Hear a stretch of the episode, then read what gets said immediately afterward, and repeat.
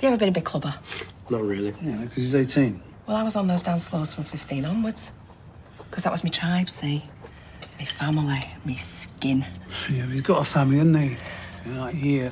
I was the queen of the hacienda. The flats now. What is? Well, this, this, this club that she's talking about. I often wonder if, in the middle of the night, the folk that live there can hear the distant beat of a hard house banger dropping. The talk of the street, Talk of the street. the talk of the street, Talk of the street.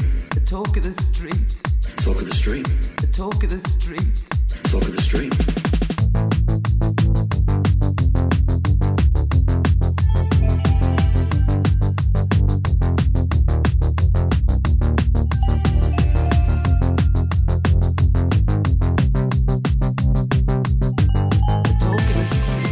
Hello and welcome to episode 265 of The Talk of the Street, another official Coronation Street Catcher podcast that wasn't impressed with Maria's Peru shirt from the 1978 World Cup this week and will take it as a personal slight if next week she rocks out in the 1990 shirt from Costa Rica. Yes, that's a Scottish football joke. I'm Gavin.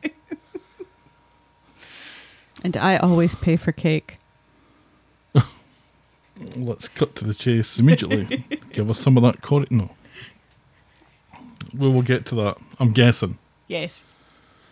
How are you in the meantime? Ah, it's just been a long week, hasn't it? Farmhouse auction Wait, ended. Wait, wait.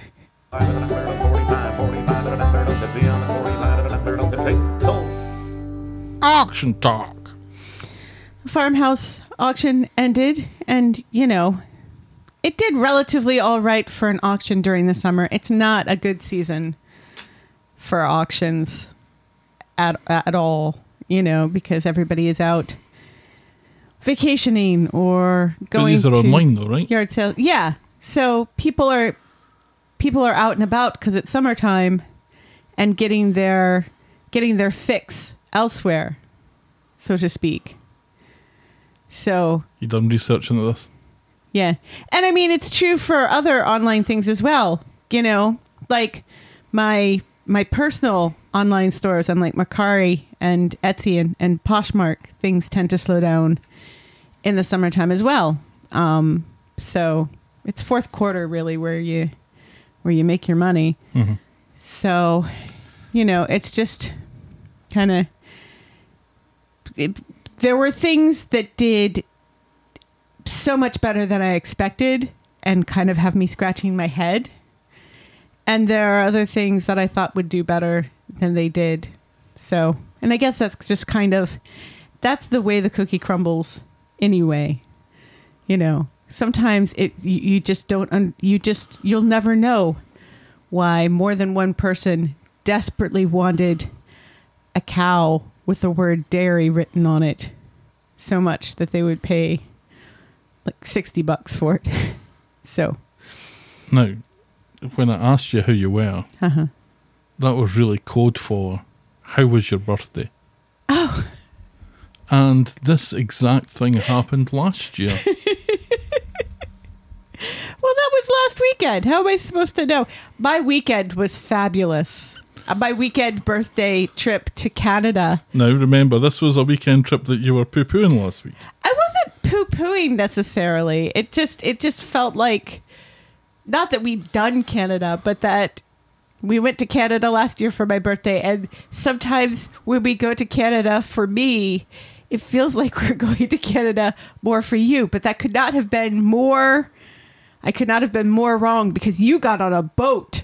That wasn't true last year either. Well, last year was the first time we went to Canada for my birthday. and we went hiking, which wasn't me. right, Blimey's with you though. Blimeys was something that you spotted. It's true. We both do love Canada, especially this last trip. It just seemed, it seemed so nice. It was so temperate, and everybody was so nice, Everyone was a stand up comedian. and it was so diverse. Mm-hmm. Like everywhere we went, everywhere we went, it was not just white people. In fact, there were times we would be in places and we were in the minority, and it was so refreshing. And I loved it so much. We were in the Bruce Peninsula which is southwestern Bruce. Ontario. Would you say that that was Western Ontario? Yeah. It's west of Toronto, anyway. So Right, Bruce yeah. Peninsula, in a town called Tobermory. Right. And also um something beach. Starts with an S. Scable Beach, was it? Oh, Sauble. Sauble Beach. Sauble Beach, which was delightful. Have Wait. you been there, Canada? Way too have busy. Because we have. Way too way too busy, you know, the beach part, but just absolutely delightful. Nicest people in the world. Just And what a bakery. Yes. The best bakery in the world. And I work essentially two doors down from an exceptional bakery in Leslie, Michigan. And it was just the only thing we were missing was was a trip to the movies, but there really were no cinemas nearby, which is you fine. don't want to be sitting in a movie theatre for a couple of hours when you could be anywhere in the when world. you could be on the beach watching the sun go down. Yeah, absolutely. and and applauding with all the other people. I- Ice cream. The oh, and also the best Caribbean food I have had anywhere outside of the Caribbean. Hmm. oh my god! Oh, Carol's Caribbean Cafe. Hmm. And it was in a little town whose name starts with a W. And it was so great. We parked the car and walked to walked to the little cafe, and across the street there was a witch going to a um Karaoke night. yeah, you know, and that's Canada. Welcome to Canada. That's Canada for you. It's just go for the Caribbean food, stay for the witches, singing karaoke. Here we go. Shall we preamble, Medea? Yes, please. Give us some of that Caribbean Corrie news or Caribbean Corrie news?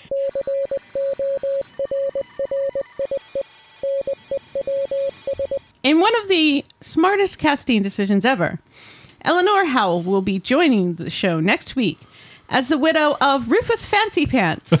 Oh. Convenient, as she's only just married to the real life, in real life, to Steve Mayo, who played the part of Rufus Frillybottoms. Houndstooth. His last name was Houndstooth. Frillybottoms. How? We, how- for, we forget that he had a had a wife yes, we we do. who didn't disapprove of his horrendous cocaine habit. I remember him having a wife, Right, and was okay with his LSD use. but they they'd split up, hadn't Yeah. they? I don't remember. I think they'd I split thought that they had a very nice, very modern open marriage, is what I think. So she's coming into it. Uh, she's coming into it. Excellent. The show needs more characters. Right. And the show needs more characters to shrivel the ball sack of a certain Canadian. the only Canadian I don't like because he's from Ohio. In worst casting news ever, our precious Ruby Dobbs is getting a new head. Macy Alabi has played the character since birth. Since birth! But is moving on to high school, and we will miss her terribly. We will miss her. She was absolutely adorable. The best. And I thought she was really coming along. They were giving her a few more lines and she was handling it pretty well. And I was quite keen to see how this was going. and she's so adorable and they're recasting her and i understand that this was a choice the family made because Okay. she's moving on to high school i get it Right. i understand there are families that their their kids act all the way through school and there are families who say all right we're, we're going to take a break and then when you become an adult if you want to go back sure go ahead. Both both are the choices of families and i respect both choices. We've heard from Jack P. Shepherd on Sofa Cinema Club occasionally talk about his life as a as a teen star. Right. And how it's you know it can sometimes be a bit of a poison chalice. Right. You you set yourself up for a little bit more attention, and with that comes a little bit more mockery, perhaps, and the chance for bullying, depending on what kind of school that you go to. I could imagine it would be a your high school career could be complicated somewhat if you were also the kid who played Ruby Dobbs in Coronation Street. Right. It, it may already be that, Yeah. but if you're currently that that Mm-hmm. person, I think it might be it could become complicated. Not that you should pander to the bullies or whatever, No. but sometimes the easier path is preferable one. Right. And and sometimes, especially if it's something you've been doing since birth, you say, "Hey, I want to do something different. I want to learn something different. I this may not be the career for me." Right. So, yes. Yeah, well, we What- will miss her, but Yes. we will welcome her replacement and uh, and see how that works out. That makes me think that there's maybe a storyline coming up for Ruby, which Yes. would be I, overdue. I believe there is. We wish Macy well in whatever she chooses to do in her life, and we will be cheering from the sidelines no matter what that is. Absolutely. Poor Ruby. Poor Ruby and her liver. Was it a liver or a kidney? It was a liver. Okay. Poor Ruby. Poor Ruby. And now, we can't put it off any longer. it is time for Cake Gate. Hashtag Cakegate, y'all. Do we have any CakeGate music? Uh, let me see. Does that work? Hold on, I might have something else. I was looking for something a little more urgent. Unless. No. Yeah. Uh, how about something ominous? Yes. there we go. There we go. That's our Cake Gate music. it's Cake Gate, y'all. In a bizarre move for someone in the arts, to which this sort of thing happens all the time, Catherine Tyldesley's PR team asked a small business bakery to cater her 40th birthday party for free in exchange for publicity and an article in OK Magazine. Hmm. Yeah. And this was not just That's what the bakery says. no, this is the bakery posted the email. Oh. This is what the email says okay. from Neverwhere Neverland. Neverland. Which, by the way, yikes. Yes. Yeah, let's let's just gloss over that, shall we? But it's Neverland without an e, It's yeah, it's Neverland missing vowels. I think. right? Which is just stupid. Neverland. Right. What they were asking for, because you think, oh, so just a cake? No, no, a cake for her for her for her fortieth birthday, one hundred cupcakes, hmm. and then a smaller cake for her husband, whose birthday it actually was on the date of the party.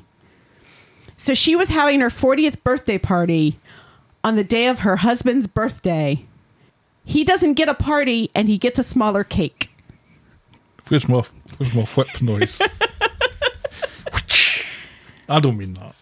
Yes, you do. Well, maybe a little. Three Little Birds bakery owner Rebecca Severs was rightfully indignant in stating that she couldn't pay her staff in Instagram likes and declined. Good for her. Yes.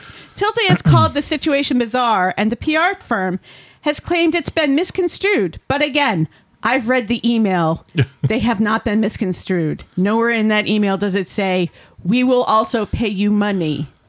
It says, we will pay you by offering you these opportunities for publicity and the promise that we may use you in the future. Yeah, what the what the email says is give us this stuff for nothing.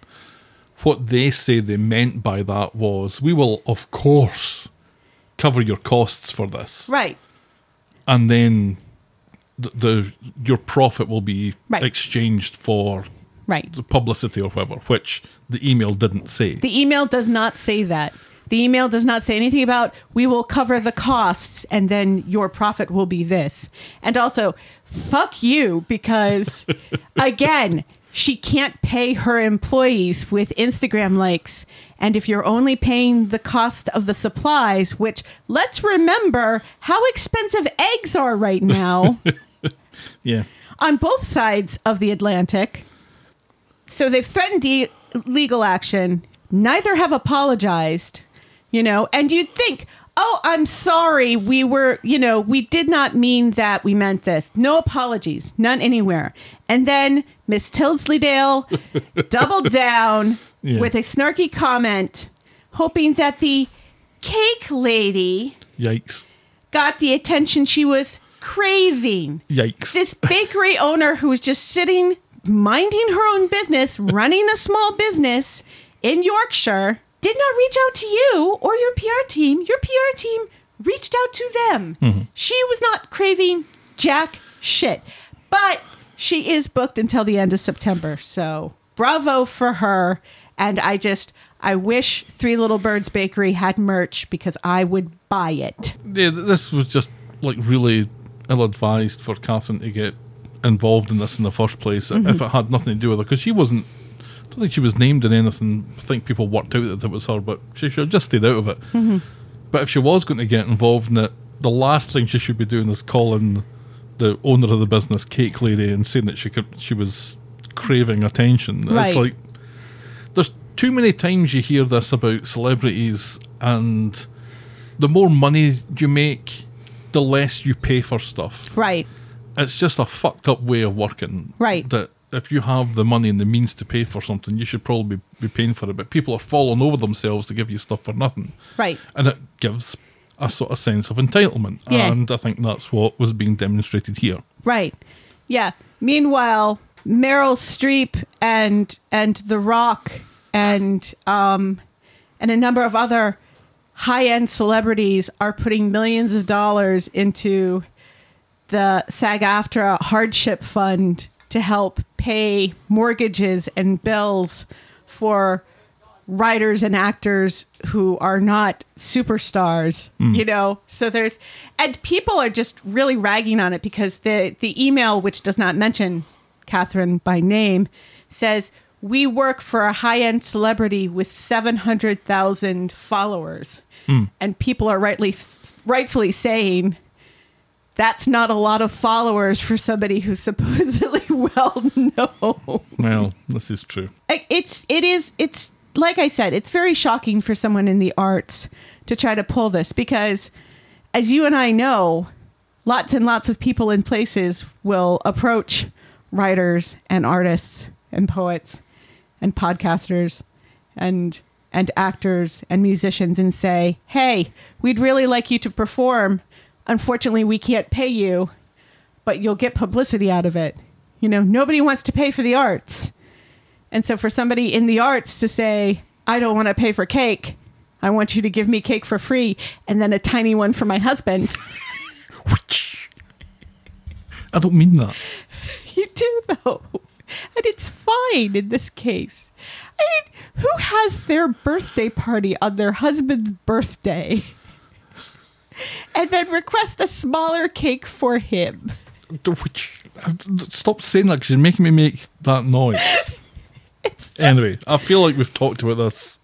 anyway, we are Long enough. Anyway, I don't know where other Corrie fans are on this, but we are firmly on the side of small businesses and the sweet bakery. And again, I hope at some point in the future they start selling coffee cups and t-shirts because I will buy them. And that's Corrie News.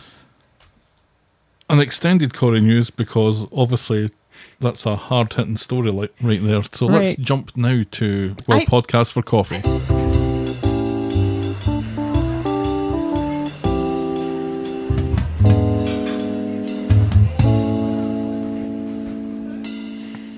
I think it's hilarious that something British is being called something gate.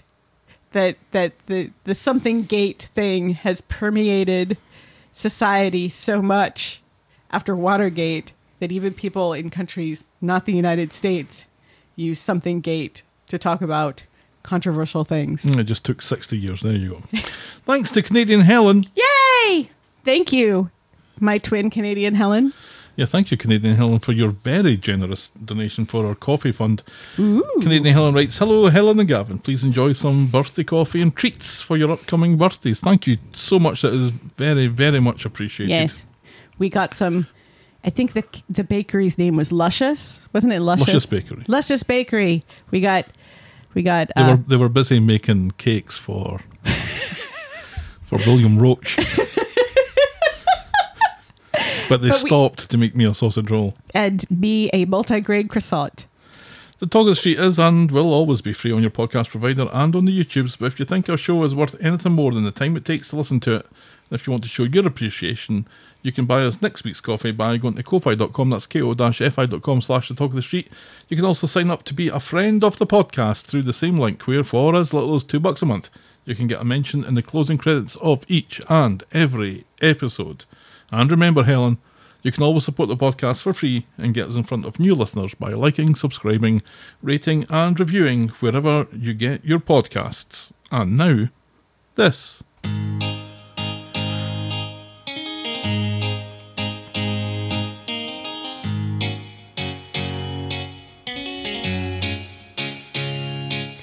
Oh, welcome, welcome, welcome. Oh, welcome to Last Year Tonight with me, John Oliver. Just enough time to quickly talk about peed on your cornflakes. Does this have something to do with Sally? That's right, this was Carla wondering what had put Sally in such a foul mood. Who's peed on your cornflakes, she said. It was Tim. I was Gavin, and you were sorry, Pete Davidson. You knew that you liked MILFs, but you are a one woman man, which was news to me. you had been struggling to keep up with Stelly's Bandcamp costume requirements. And we were back from Canada with Stelly for the first time. Do you remember what documentation got Stelly into Canada? It was supposed to be her birth certificate, but it was actually like a receipt for Dobby's vaccination or something. No, I thought it was a, a receipt from an oil change, but it turned out it was a receipt from your oral surgeon. we just handed it over and just handed it back. So that got Stella into Canada, apparently. Ken has two microwave lasagnas for one in his freezer, and one of them has Wendy Flaming Crozier's name written all over it. Sally's self confidence is not the only thing that's recently been taking a beating as she scoops around in Tim's internet search history. Just like that. Aaron and Summer's on again, off again, on again, off again relationship is on again for now, but Summer's supposed intelligence is called into question when she describes Edinburgh in August. A piece of pork crackling has the better of George's dentures just when he has to be at his most impressive as he arranges an important funeral, but he's saved by a certain someone. Ooh. The Weather Gazette is taken with Homeless Stu's backstory and used it to publicise his initiative to reduce food waste. Cinco Leo remembers that he's a character on the show just in time to behave shadily and make Jenny question the validity of their relationship. Casino Night at the Bistro provides the cover for Debbie and Ryan to solve their monetary woes until she gets cold feet. Eileen smells like a granny. Alfie gets whiplash. That was because Jack was pushing him over the cobbles, remember? and Craig needs space. Our moment of the week was the arrival of Glenda. And our boring moment of the week was Daniel explaining that Tolstoy used to dig ditches. That was Coronation Street and the Talk of the Street. This time last year. Do you year, think Daniel has ever dug a ditch? either figuratively or literally. No. we will take a break and we'll be right back with this week's recap. And we're back. Woohoo! Shall we dive in, my dear? Y'all's please. Our first storyline tonight is Panic at the Lawyer's Office. On Monday, the Platts minus Sarah have congregated outside Nina's Rolls talking about the upcoming gender reveal party and how Sarah knows nothing and also isn't aware of the gender reveal party. Gail is concerned about the dress code. Sarah comes along and they give her some pregnancy bants, so Sarah drags Stephen to one side and quizzes him about what they know, letting it slip that Damon has been in touch. Stephen covers, saying it was all just banter. Meanwhile, in Nina's Rolls, Adam is meeting with Daniel, trying to get him on board for the gender reveal party, which Daniel doesn't approve of. Adam just wants everyone in the same room so that they can draw a line under the affair stuff officially.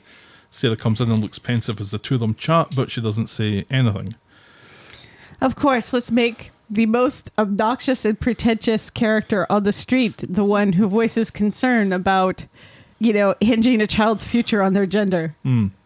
He's not wrong. He's not wrong, and yet, and yet, we give it to we we give this voice to a character who nobody likes and is pretentious and nobody ah, listens to. People do like him. I think he's quite a popular character, just not in this Is house. he? Is he? I've I've never seen anyone online say Daniel is my favorite character. Oh, maybe not their favourite character, but they, they don't dislike him as much as I do. Hmm. Or I. At the factory, Sarah is preparing to send a text to Adam to test the water on how much he knows. Based on how he was in the cafe, he knows something. Stephen puts her mind at ease by spoiling the gender reveal party surprise, and Sarah is relieved. Yeah. Later, Adam is still stuck with Daniel as they wander aimlessly down the street. Adam is pissed because apparently the clinic is refusing to release personal information to a balloon company. What did What? the police say? Or at least not over the phone, which annoys Adam further because they told Sarah over the phone. So Adam and Sarah meet up outside the factory and he asks if she wants to go out for a meal in the bistro later and she agrees and then steps away to take a call from an unknown number. In fairness to Sarah, and I know this didn't actually happen that they gave her information over the phone, but Sarah knows her, well, not her social security. Sarah knows information about herself because she is the client of the clinic. The balloon company is not the client of the clinic. I don't think it was the balloon company that was actually calling. I think that was my joke. No, because I believe he said it was the balloon, you know, they wouldn't uh, do information for the balloon company. No, they wouldn't tell Daniel. No, this is no. Daniel is going to ask. It's because the balloon company couldn't get the information that Daniel at this point agrees to try to get the information, uh, pretending to be Adam. I, am I'm suspicious that I've over-egged this somewhat for comedic purposes. Anyway, anyway, so Sarah gets a call from an unknown number and it's Damon, so she hangs up on him, warning him never to call again. Again. So Adam goes back to the law office. Daniel comes in but says apparently they need a reference number, but it's unclear if he's talking about the paternity clinic or the balloon company. Adam had previously made a song and dance about not knowing the gender until Sarah knows, but now says fuck it. So that the story can happen. He no longer cares that he'll find out first, but he swears Daniel to secrecy about this. At the factory, Sarah gets another call from Damon, and again, again, again, she tells him to stop calling her, and she blocks his number this time. At the bistro, preparations are underway for the gender reveal. Gail has two badges on her blouse one for a boy, one for a girl. ha ha. Audrey thinks that this is clever. in comes an oddly subdued Adam with a box. What's Dan- in the box? What's in the box? John Doe has the upper hand. Daniel takes this time to tell Adam how glad he is that everything's worked out so well after Sarah got her whole off of Damon. Aye, says Adam, and he leaves the box on the table. I'm glad that this little sting has proved to be useful. Yes. Later, it's action stations as Adam and Sarah arrive. Surprise! shouts everyone, and Sarah pretends that she doesn't know what the party is for. Gender reveal, explains Adam. Sarah makes a brief speech apologising for the upset that she's caused, but how lucky she is to have Adam and the wider family on her side. This is the start of the rest of their lives. They're about to open the box when Daniel quickly stops as Ken has forgotten his camera and has gone home to get it. For fuck's sake, Ken. While they're waiting, Sarah claims that she had no idea about the party, and when Ken comes back, Adam tells Sarah to open the box herself. And when she does, streamers and confetti are fired across the bistro as Gwyneth Paltrow's head rises out of the box with two words written across her decaying forehead in Sharpie. It's Damon's. John Doe has the upper hand.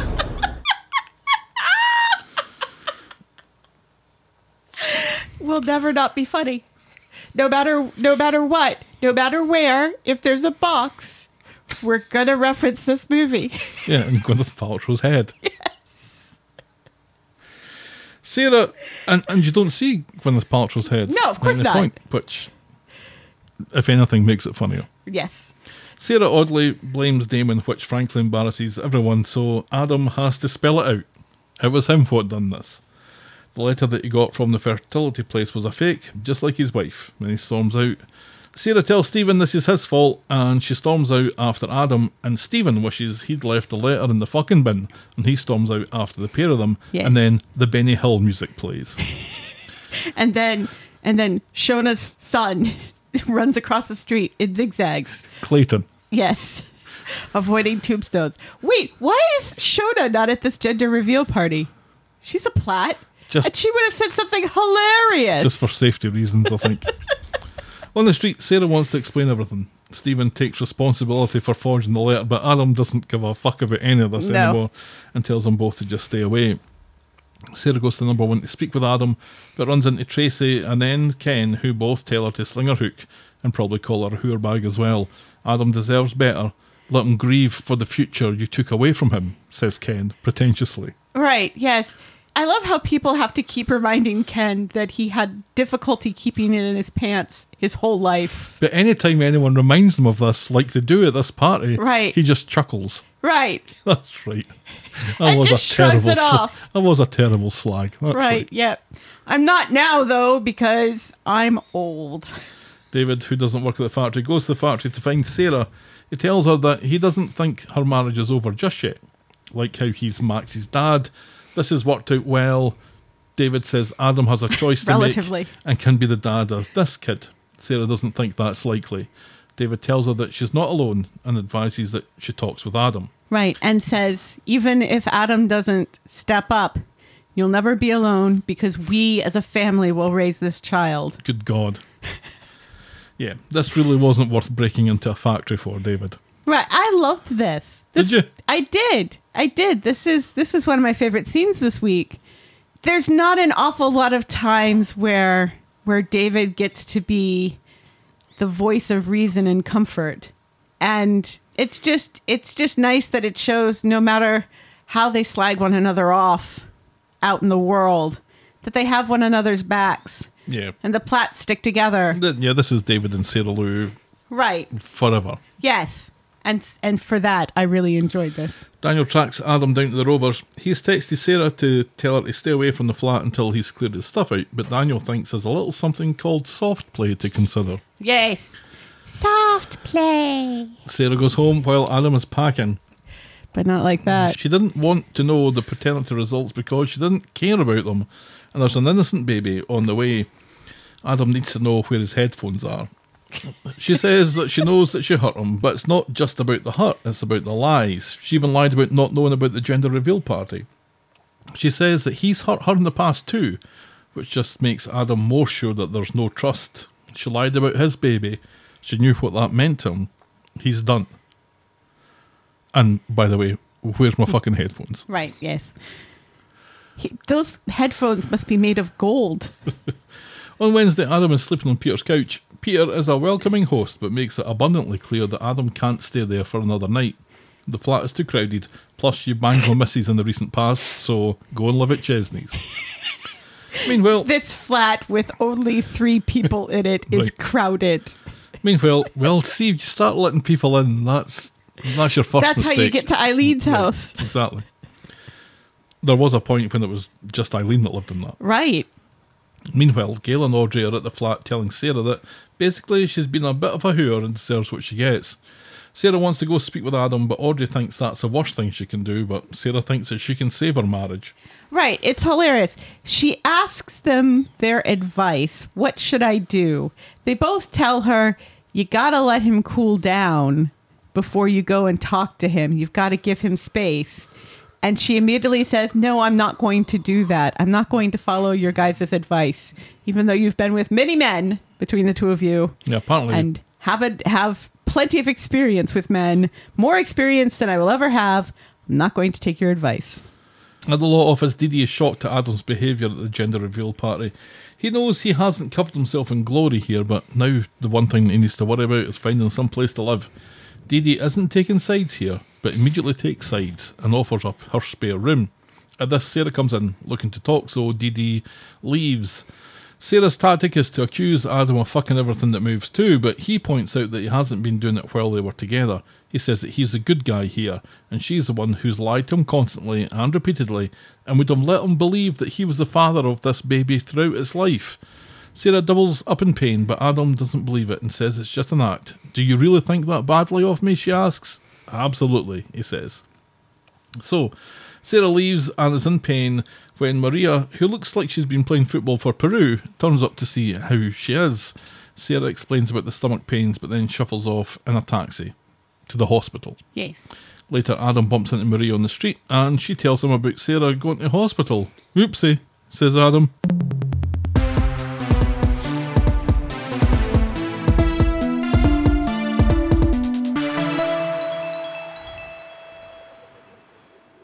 So at the hospital, Sarah is waiting to be seen and contemplates calling Adam, but then she's called by the nurse and the moment passes. And the nurse is doing the scan, but there's no sound and there's no sign of a heartbeat. Sarah becomes agitated, so the nurse goes off to find a doctor so that they can take a look. But the doctor confirms what we already knew Sarah has lost the baby. The nurse asks what Sarah would like to do, either letting the pregnancy pass or she can get some medication to speed matters along. Sarah explains to the nurse about the problems that she's been having at home, how she and her husband have split up, how the baby wasn't her husband's, and she begs the nurse not to judge them. And the nurse says, I'm not judging anybody here. No. Sarah talks about the fight and wonders if the baby knew that it wasn't wanted. The nurse doesn't think it works like that, and the fact is that it probably was never viable from the get go and it was nobody's fault. Sarah can't imagine walking around waiting for the baby to pass naturally, And the way they have her drifting from being upset to being calm is quite amazingly done, I thought. She can't go on not knowing when this will end, so the nurse offers a surgical solution after seeing in her notes that she lost the baby after two days and suffered postpartum after soft play was born. Yes. Yeah, this scene with Sarah and the nurse mm-hmm. was so accurately portrayed. I felt it kind of mirrored my experience of being in that room Right.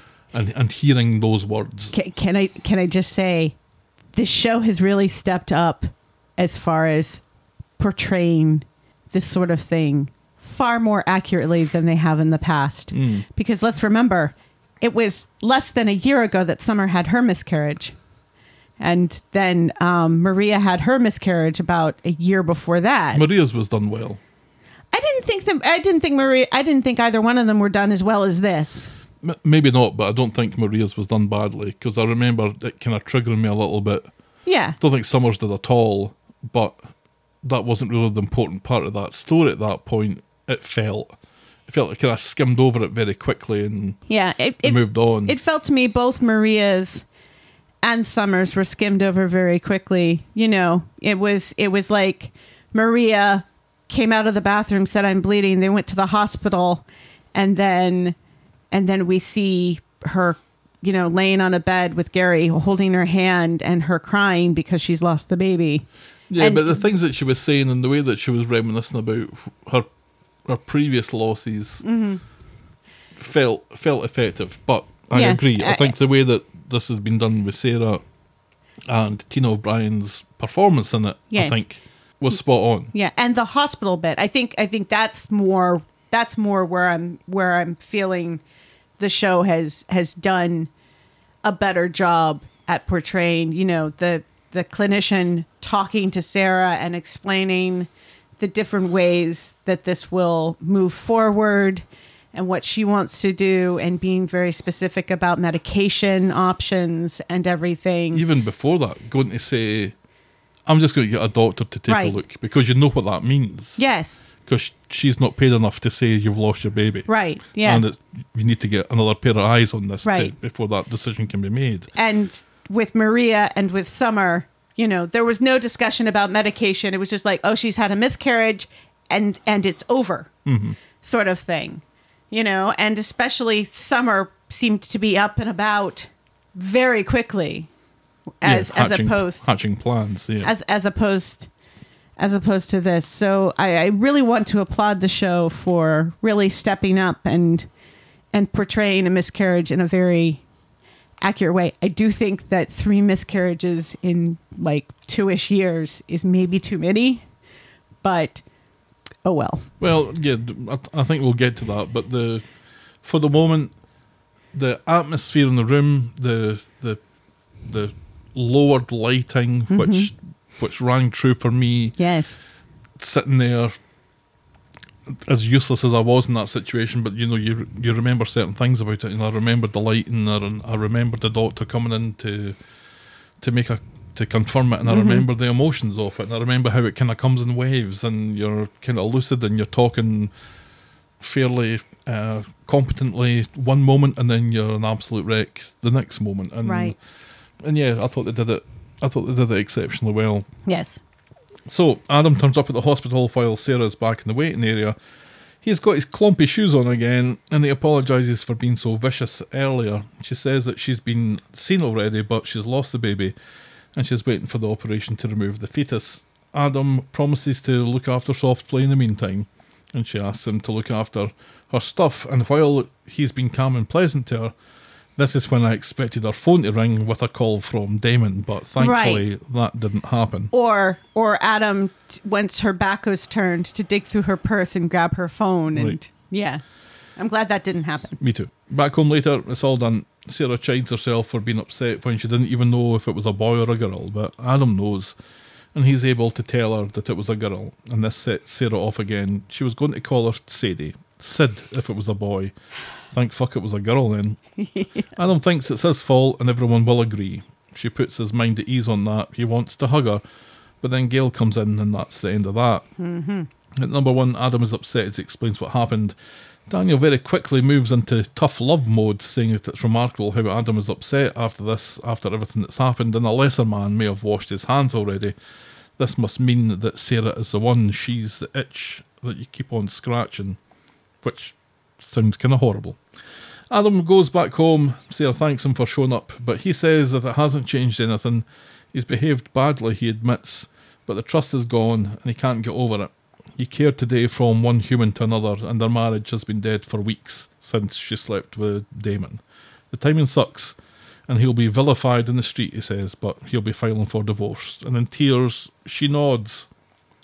So on Friday, Sarah wakes up to find Gail in her kitchen.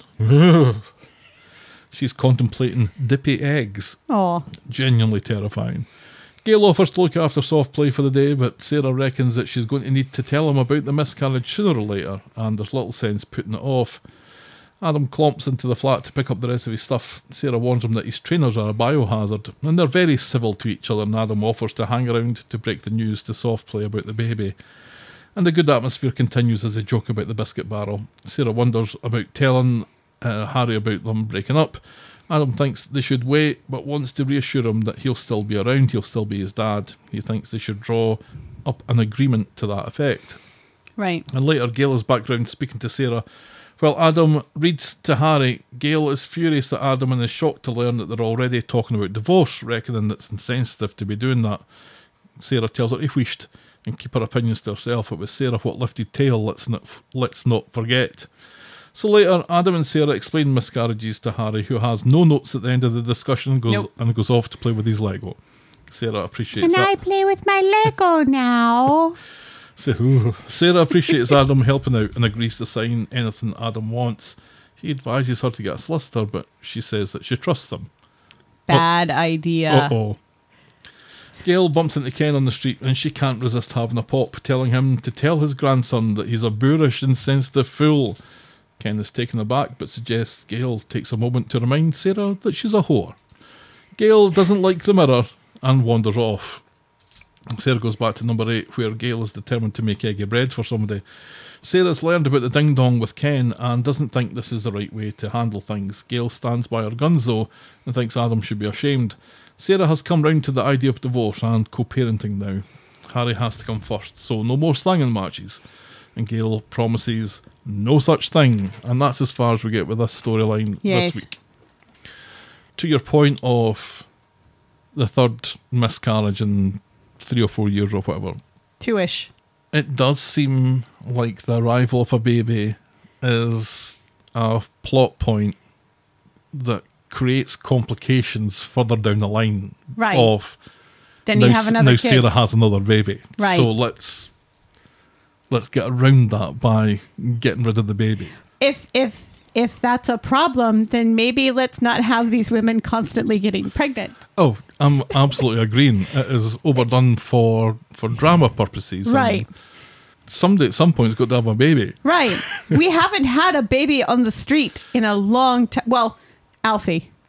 I keep forgetting about Alfie. How does the, The story show has forgotten about Alfie. how does the story change if Sarah didn't miscarry? Adam's still going to leave her. Right. Adam is still probably going to want a divorce. Yeah. So that the actual storyline doesn't change that much in the short term No. because I don't think I don't think he's ever going to come round because that really was kind of shoddily done. It was They had a gorgeous wedding though. they had a really good wedding and they'll always have the memories of that. But she lied to him so many times about this. I don't think I don't think that there was really a way through this for both of them. And I, his nose is also not clean in their relationship. Because Carla. well, they weren't together when that happened. I thought they were together when that happened. No. Weren't they together but not together together when that happened? I'm pretty sure they were. What? Because you're describing a nuance of a relationship that I'm not sure I'm following. They either were together or they weren't They weren't together. married, but they were dating. I don't think they were together. I I, thought I they were they were. dating at the time. I could be wrong. The past four-ish years, almost, have have kind of passed in a blur in many ways for some reason. He was a real dick about the whole Lydia thing, if you'll remember. He kind of deserved to be pushed off that balcony, if I'm honest. But he didn't remember Lydia, did he? No. Well, he claimed he didn't. But he was also kind of a, a, a dick when, you know, when she said, hey, you really hurt me. And he, he kept denying it. I don't know. There's something about Adam I just don't like. I don't know why. Because I tend to like Scottish men with beards for some reason. It's the shoes, I think. It's the clippy cloppy shoes. and he's too tall and ah. not round enough. I don't know. I, He's smarmy. He's very smarmy.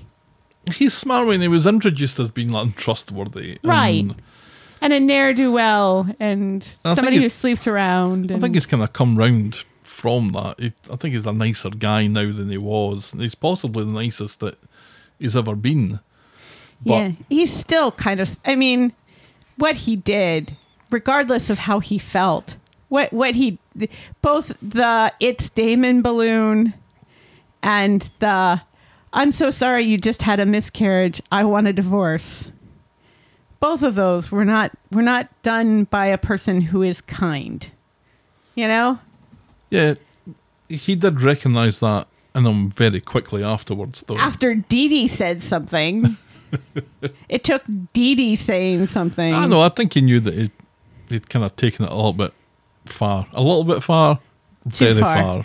Getting Gwyneth Paltrow involved was unnecessary. and cutting off say. her head. Right. That's the that's the real problem here. Why isn't he in jail for decapitating America's sweetheart? Gwyneth John Doe has Paltrow. the upper hand. That's right. John Doe does have the upper hand. I do think this is Splitsville for them, Yeah, yeah, and there probably should be. yeah. I don't. If, I don't if know. there is, the right. If he's right about anything, it's just that the level of distrust that they have in each other Right. is at such a level now Yeah. that, that there really is no way back. No. And they never they never really worked as a couple. And I couldn't really put my finger on why until Damon was introduced. And it's like, wow, Sarah has all this chemistry with this character. And they really they're really hot together and it really sizzles together. And I never really felt that way about her and Adam, even when they were just, you know, just out of the bedroom sort of thing, or just about to go into the bedroom sort of thing. They never they never quite meshed. They were better than say Craig and Craig and Faye. Faye is exactly what I was going to say. Yes, but let's not measure relationships on that basis. At least Craig and Faye split on good terms. Ish. Did they? Better terms. And at least there was Let's let's say terms. They, they split on terms. at least there was no dead baby involved No, in that one. the the minute that Sarah got pregnant, and the minute that it became unclear whose baby it was, there was very much the fear that this is this is never a baby we're going to have to worry about casting. This Right. is this is going to be Which is a a, horrible a thing baby that's say. here just for the drama of right. the situation. Just to split these two up. Pretty much. Yeah. Yeah. Do better. And it, it- yeah, it feels like a miscarriage should be more than a plot point Right. or a way to get you through this week. A, a way to get you out of a plot point. Mm-hmm. Because it was like, you know, Summer's miscarriage was because we could really never have her actually sell her baby to these horrible people. And I don't I don't really I don't really understand why Maria's miscarriage had to happen because she and Gary are still together. Right. And they'd be awesome as parents because they are awesome as parents. You know, they're both well, Maria is awesome as a parent, and Gary is awesome as a parent when one of his children is right in front of his face. Yeah. Most of the time he forgets things. What more do you want from a father? Let's move on then. Our second storyline tonight is Sunita's Orbs. Oh my god, we are only on the second story. Yeah. on. On Monday, in the shop, Dev is planning a pumpkin curry in Sunita's honour because it's 10 years since she passed. Aadi and Asha are unimpressed because they remember nothing about their mum or her curry preferences. Dev doesn't care and hands the recipe off to Aadi, who hands it off to Asha. Meanwhile, in Nina's rolls, Bernie is wor- worried about Sunita Fest But Nina tells her not to be concerned as Seb is frequently in her mind and Asha knows not to be jelly. Asha drops into Nina's rolls for some, some cumin, a vital ingredient in the Sunita curry, and indeed, cumin is very much an important ingredient. Right. And Aadi spilled all of the cumin all over the floor. And they're using butternut squash. They're not using pumpkin. because it's out of season. Paul, and also it's the UK. Right. Paul is there and somehow manages to wangle an invite to the dinner along with Bernie. Guess what? It's also not butternut squash season. As Nina is showing off some photos of Asha and Aadi cooking, they notice a funny mark on one of the pictures, like the flash is reflected back or something. At Dev's, the pumpkin curry has gone down well. Dev is keen to know whether Aadi gave Asha her bracelet back. Aadi insists that he did, and Asha is smart enough to cover. It's an orb, screams Bernie, looking at the printed out picture, and she explains it's supernatural energy and nobody cares. And here I am grateful that Courtney Boobs was good to her word and has fucked off to the Caribbean for a couple of weeks or whatever on her cruise. Yes. That's why this that story isn't happening this week. Yes. Thank God. Right. Thank God. Although it does get a nod because of the bracelet. After the dinner, Bernie is still going on about the orbs and has some proof that she's found online, calling them visible evidence of ghosts. Aadi is shocked to find that his mum might have seen him getting his hole off of Courtney Boobs. Bernie thinks that evidence is overwhelming. That smudge on the lens is Sunita. Dev calls it tin pot, which coming from Dev is a lot. Bernie, because no one believes her bullshit theory, storms off in a huff. So Paul goes home to check on his mum. Bernie tries to talk to Paul about the afterlife and how Paul's nan on her deathbed said that she'd let Bernie know from the other side, and the next day there was an owl. Yeah, Paul- I feel like I feel like there was more to the owl story, but she gets cut off by Paul laughing at her. Mm-hmm. You know, and I wanted to hear the rest of the story about this owl.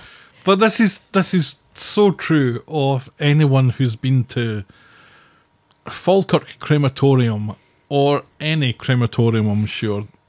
Falkirk Crematorium has got this big glass wall mm-hmm. that looks out onto the grounds of the crematorium, which Yes. is, which are gorgeous. Yes, And as I've been there. as you're watching the the coffin depart through the the curtain, Right.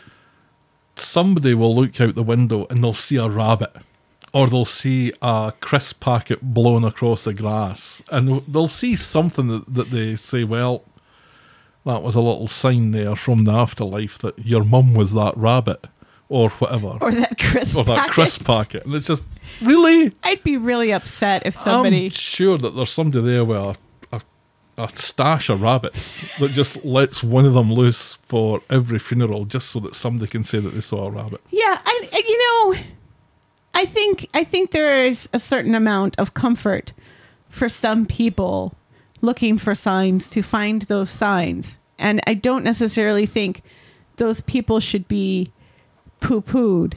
However, I also don't think it's a, appropriate for Bernie to be insisting that a woman she's never met is here in the room with us on the anniversary of her death in front of her children. no You know, so there's enough blame to go around to everybody. And let's be honest, Bernie is the one who comes out of this story with her nose the dirtiest because of what comes later. If you're looking for a sign, you'll see a sign. Right. And that's okay. So anyway, the owl. Paul thinks it's pish, although he concedes that the thought of an afterlife is comforting.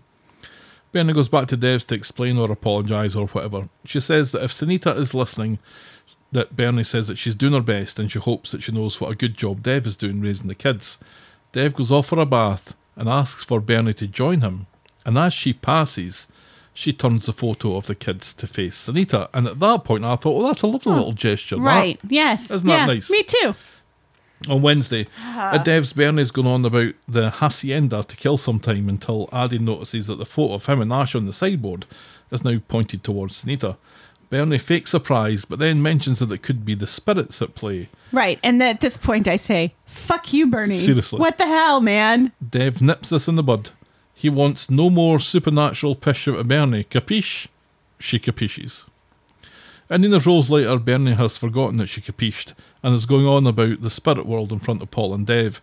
She explains what happened to the photo to Paul, and this really gets Dev wound up, especially when she talks about Sunita's restless spirit. And at that point, I'm like, fuck you, Bernie, talking about Sunita's restless spirit to her Right. widower. Yeah. Bloody hell. Yeah, this is such an even for her. This is so insensitive. She seems to take offence when Dev doesn't respect her beliefs, even though she definitely moved the photo. And that's that's what was getting me as well. Like she's Right. she's taking offence at this, even though she moved the photo. We saw her do it. Yeah. But Dev is offended that she doesn't respect his beliefs. A moved photo does not prove that afterlife exists. He shouts and he storms out, leaving his eggs.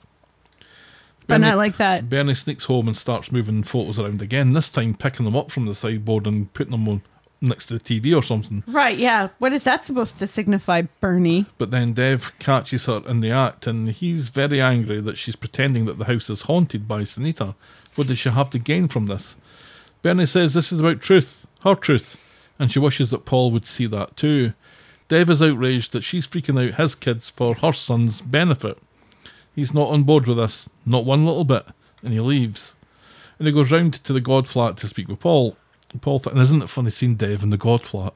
Yes. But what? Yes. Paul thinks Dev is going to ask for Bernie's hand, but not like that. Dev explains about the photo stuff and Bernie's hand in that. He's not dumping her though because he can see where she's coming from. Really? Dev tell, tells Paul that it would help Bernie if he pretended to believe in the afterlife, or at least to keep an open mind. Paul double checks that he's heard this right. Make the dying guy make her feel comfortable. Bingo, says Dev. so Paul arranges to meet Bernie in the pub and pretends that he can see her aura. She quickly susses out that he's ripping the piss out of her. He says that he can't say for sure that she's wrong about everything, so for the meantime, he's going to keep an open mind and take his blinkers off. Free your mind, and the rest will follow, says a very happy Bernie. On Friday, Bernie's round at the quad house with Paul so she can do her spiritual shite. She burns some sage to cleanse the room, which apparently stinks of cat pee. Paul tells her to smoke him to death and speed things up, why don't you? But Bernie does not see the humour in this. No. Also, sage does not smell like cat pee. Later, burning sage? N- yeah, burning. I've I've smudged houses before. It does not smell of cat pee. Later, Bernie puts a sheet down on the floor for Paul to lie on, and she strokes his hair, gets upset at herself, and then deafens him with some, some world music, which apparently has to be allowed to please the spirits or something, or make him bathe in it, or whatever. Who cares? Later, Bernie's massaging Paul's skull to free it of negative energy. That's going to take a while, says Paul. And it's probably having his mum's hands in his head that brings the enormity of everything to him. And they both begin to get upset and cry he thinks that it'll be easier once he's gone and he's not suffering. She would take this illness from him if she could. He tells her that he couldn't have hoped for a better mum, and she tells him his spirit is unbreakable, and she's so proud of him. And that's as far as we get with that this week. Yeah, that was that was a really sweet moment because he's like, "I'm so glad you're my mom," and and you know, you you did the very best job. And she's the one who mentions that she brought a pedophile into the mm-hmm. house, and and he's like, "That was not your fault." And I thought that that was that was really great for him to say that to her, you know, and and to say and to clear her of responsibility of that situation and everything. It was it was really nice how honest they were with one another. Right.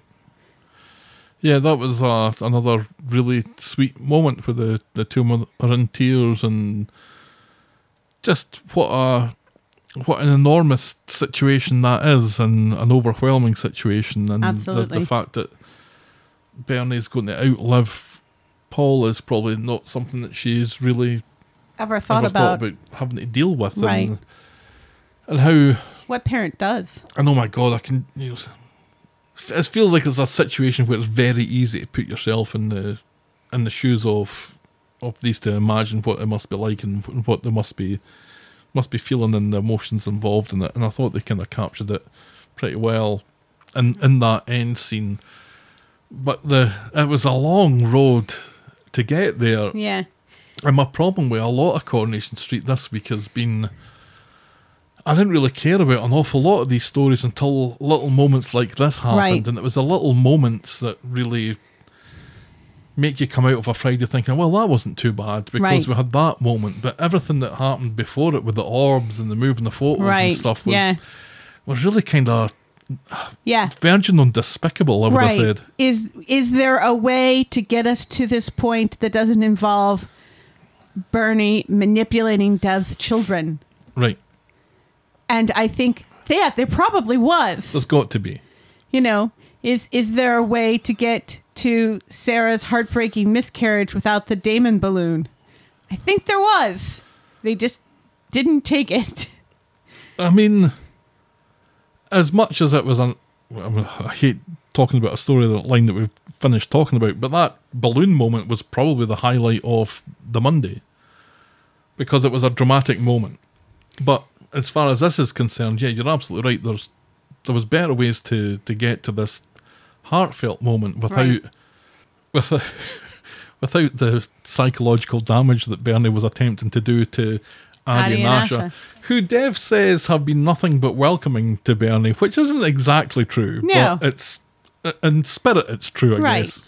And they If not they, actually in practice. they have they have warmed to her now, but initially they were dicks to her. Seriously. I'm glad that this didn't result in Dev dumping Bernie again Yeah, because I, I think thought we've, it was we've getting- been down that path. I one, thought it was getting very close. yeah, one too many I probably would have dumped her for this. I think she saves herself by even even though he gets upset at her because he, she's using his kids to make her kid feel better. I think Dev gets Dev when he calms down and Bernie gives him space, which is what Sarah should have done with Adam. Mm-hmm. He does calm down and he says, you know, and and he goes to talk to Paul and that gets us to the touching moment. But yeah, I it made me hate her a little bit. I did, and I don't like hating her No. because this version of her that she's been for the longest time is. It's kind of it's more obvious to see where her heart is, and it was Right. it, it wasn't all that obvious here, No. and the and the cost of that I don't think was was really worth it. No. What was funny though was Paul saying, "Seriously, you're making me be the the person who who makes someone else feel comfortable in this situation." Right. And Dev's like, well, "If you wouldn't mind, that would be great." Right. Yeah. right. Well, it's like Alya being told by men to make Max feel better. Right. Oh shit! At least yes, this is two men. Yeah, let's not pick at that scab. All right, let's move on to our next story, which is pumping Ryan.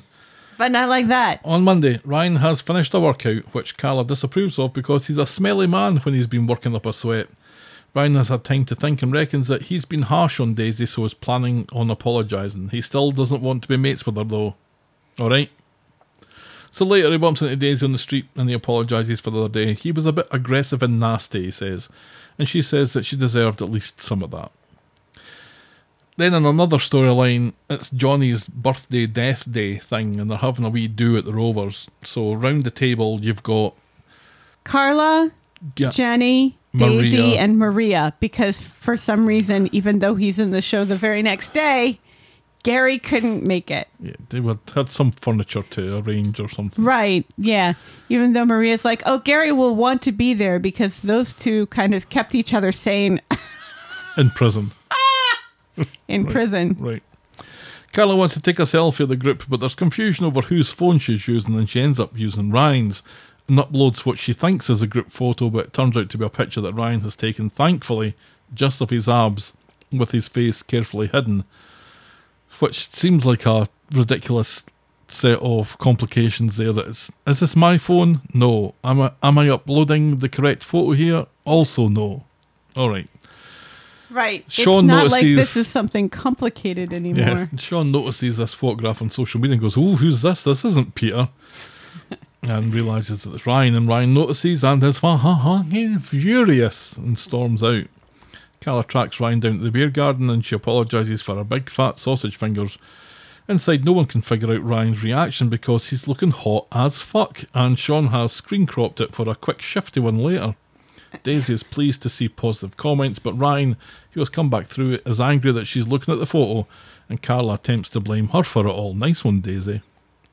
Daisy really wasn't doing anything here. No, no, it was Sean's phone for Pete's sake.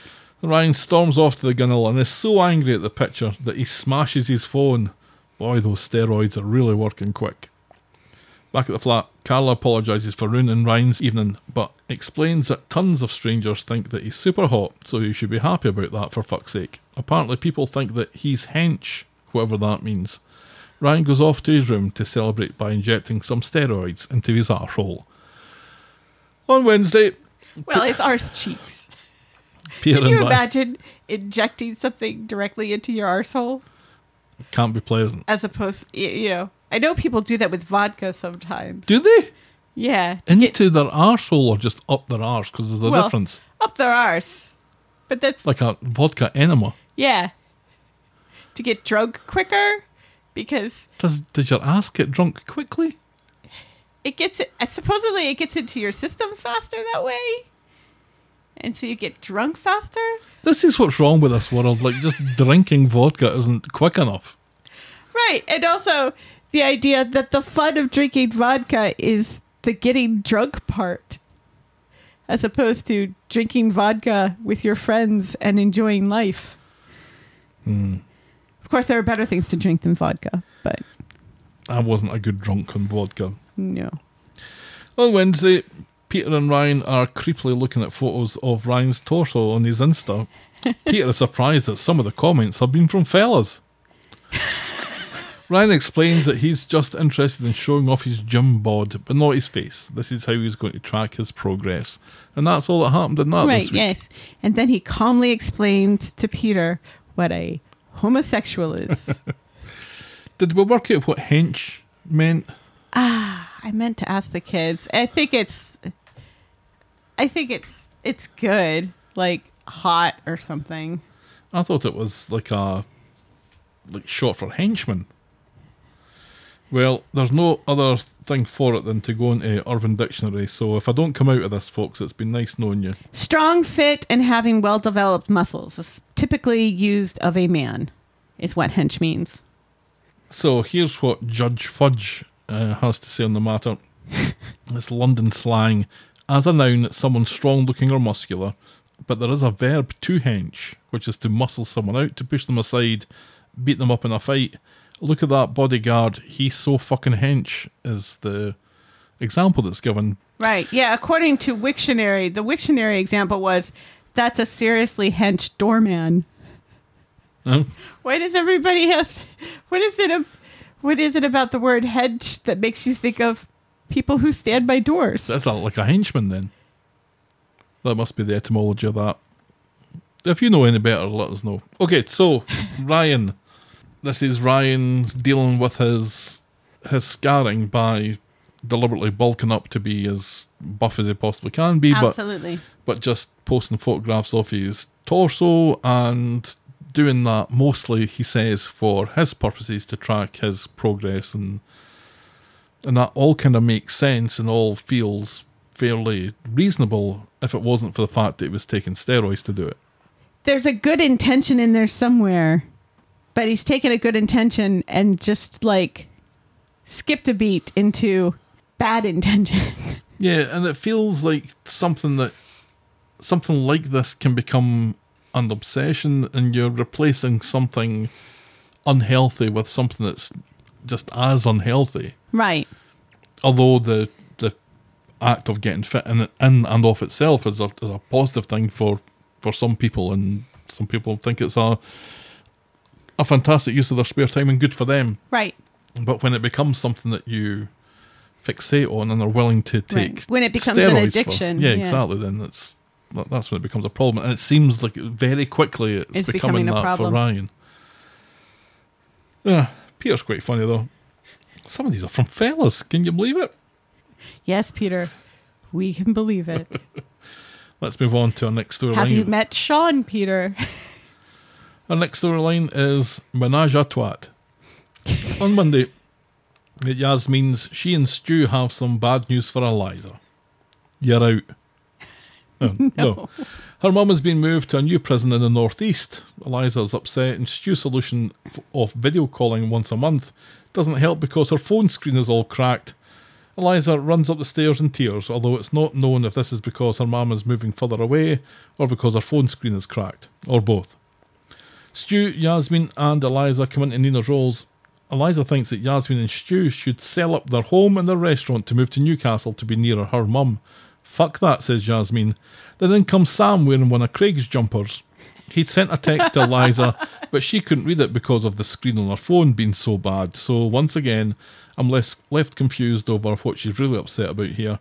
Sam wanted to go to an indoor climbing centre, so Stu offers to do that instead of going to Yasmeen's stupid fucking pub quiz again. But they all get home before the pub quiz starts. Well done, Stu. But it turns out that Eliza was embarrassed by her granddad at the climbing place because he made noises like he was getting his hole as he climbed, which makes Yasmeen blush. Yasmeen heads off to the quiz with Sam. Stu makes an old man noise again when he sits down, and Eliza moans that she doesn't have a normal mum and dad. Later, Eliza comes down the stairs. In the interim, Alya has been to the all night iPad shop and brought back an iPad for Eliza so- she can FaceTime her mum in style. Eliza smiles. It really was the cracked screen that was pissing her off the most. On Wednesday, Stu's tablet present leads to one too many of his jokes about tablets. Yasmeen is boastful that she and Roy won the pub quiz again last night, and then she goes on about how they both have their specialities and they're cool under pressure. And this pisses Stu off and says it was a pub quiz, not the G7 summit. He slams down his mug and he leaves. Stu's another one of these characters who's just become an asshole over the last couple of weeks for no good reason. Yes. This will become a theme of this week a little later on. Right. Yeah, and we know that he is insecure about his intelligence and his relationship with Yasmeen. You know. And and let's let's be fair. Evelyn was made insecure about this as well. So, no, that's true. Yeah. you know, this is not this is not just a Stu problem. Seeing that seeing Yasmeen and Roy come closer and closer together Right. you know and it's and it's very obvious that yasmeen does not see it you know that yasmeen does not understand how her closeness with somebody else and closeness that has become closer and closer more recently might make her partner insecure Right. And Speed Daal, Yasmeen is excitedly talking to Roy about an Ajax exhibition that they plan to attend. Stu thinks they're talking about the scouring powder. Roy explains that Ajax was a Greek hero from mythology and, and also real life or something. Stu pretends that he was joking and turns down Yasmeen's offer to go with. And later, Stu is making banana bread and is disappointed to see that Yasmeen has brought Roy home. Stu pretends that he cares and asks how the exhibition was, and both Yasmeen and Roy enthuse about it. Then Roy says that sadly there were no scrubbing brushes. I'll make the fucking jokes, snaps Stu. Which would be fine if he did make jokes. On Friday, ouch Yasmeen is going on about the Ajax exhibition to Alya while Stu is in the room and he does not enjoy the patter. Yasmeen threatens to bring Stu to the next arty farty thing that they do, and she reminisces about that time that she used to paint, but sadly life got in the way of her passions, and she go- goes off to get her portfolio to show Roy, which makes Stu roll his eyes. Alya notices something up, and Stu confesses to her that he thinks Yasmeen has gone off him in favour of Roy, who's proper cultured in that. And later in Speed Daal, Stu bounds in with exciting news. He's got two tickets for an art class later today, and so that the storyline can happen, Yasmeen assumes that the tickets are for her and Roy, and she goes off to phone Roy to tell him the good news. Who does that? yasmeen But really though, who does that? I've got two tickets. If I came to you and said, "Oh, I've got two tickets for this," would you assume that they were for you and me, or for you and a third party? If it was something I knew you weren't interested in, I it might give me pause, but because I have constant proof that you are willing to do things that you're not interested in or that terrify you because I love those things, I know better. There you go. But I, wa- I wasn't fishing for that, but it doesn't doesn't do any harm. I'm not gonna lie. again, in fairness, Yasmeen's not very good with social cues. She never has been, which is kind of one of the reasons why Tim's dad was able to coerce her for so long. Yeah, that's true. You know, which is not blaming Yasmeen at all. Some people just aren't very good at picking up social cues. And maybe she's bad with the social cues because of her experience with her previous husband right. as well, and with Tim's dad. Yes. Yasmeen hurries back home to tell Alya about the art class thing that Stu bought for her and Roy. You're a fucking idiot, Gran, says Alya, and she has to explain what was absolutely obvious to everyone. Oh, pig's tits, says Yasmeen. So Yasmeen hightails it back to Speed Daal to apologise about her misunderstanding about the art class, but he passively aggressively tells her that she'd be better going with Roy anyway, what with him being a total Philistine from the northeast. He hopes that they have a lovely time. And back home, Yasmeen isn't pleased about this and doesn't like the way Stu manipulated her. Alya, He didn't. Alya assures her that Stu isn't Tim's dad and says that Yasmeen has been spending an awful lot of time with Roy lately, for it sounds an awful lot like Yasmeen can't be friends with men unless Stu approves. I th- I don't think that's what Alya meant. I think Alya just meant, hey, you've been spending an awful lot of time with this other man, so it makes sense that your partner might be a little insecure about that. Stu gets home and asks what the crack is. Your butt crack, says Yasmeen. If Stu doesn't want to come to the art class, then the art class will come to Stu. She reminds him Literally. that she will pick and choose her own friends, but she says that she loves him. Now strip, I've got a Geordie butthole to paint. And even Alya, because she's like, "You'll be my my life model," and Stu's like, "What does that mean?" And Alya goes, Strip. "That means all this has to come off." And then you can see the look in her face saying, "I cannot believe I just said that," and immediately exits. When That's Eliza, hilarious. when Eliza gets home, Stu's in his dressing gown, making out with Yasmeen on the couch. She thinks Yasmeen's painting is interesting, but the subject's leather jacket is too wrinkly, and that snake looks a bit weary. Eliza, whose phone, by the way, is in perfect condition, goes off out the back to take a call from a mysterious old man called Dom. They're FaceTiming, and this seems to be the first time that they've actually talked to each other, and he's looking forward to meeting her face to face.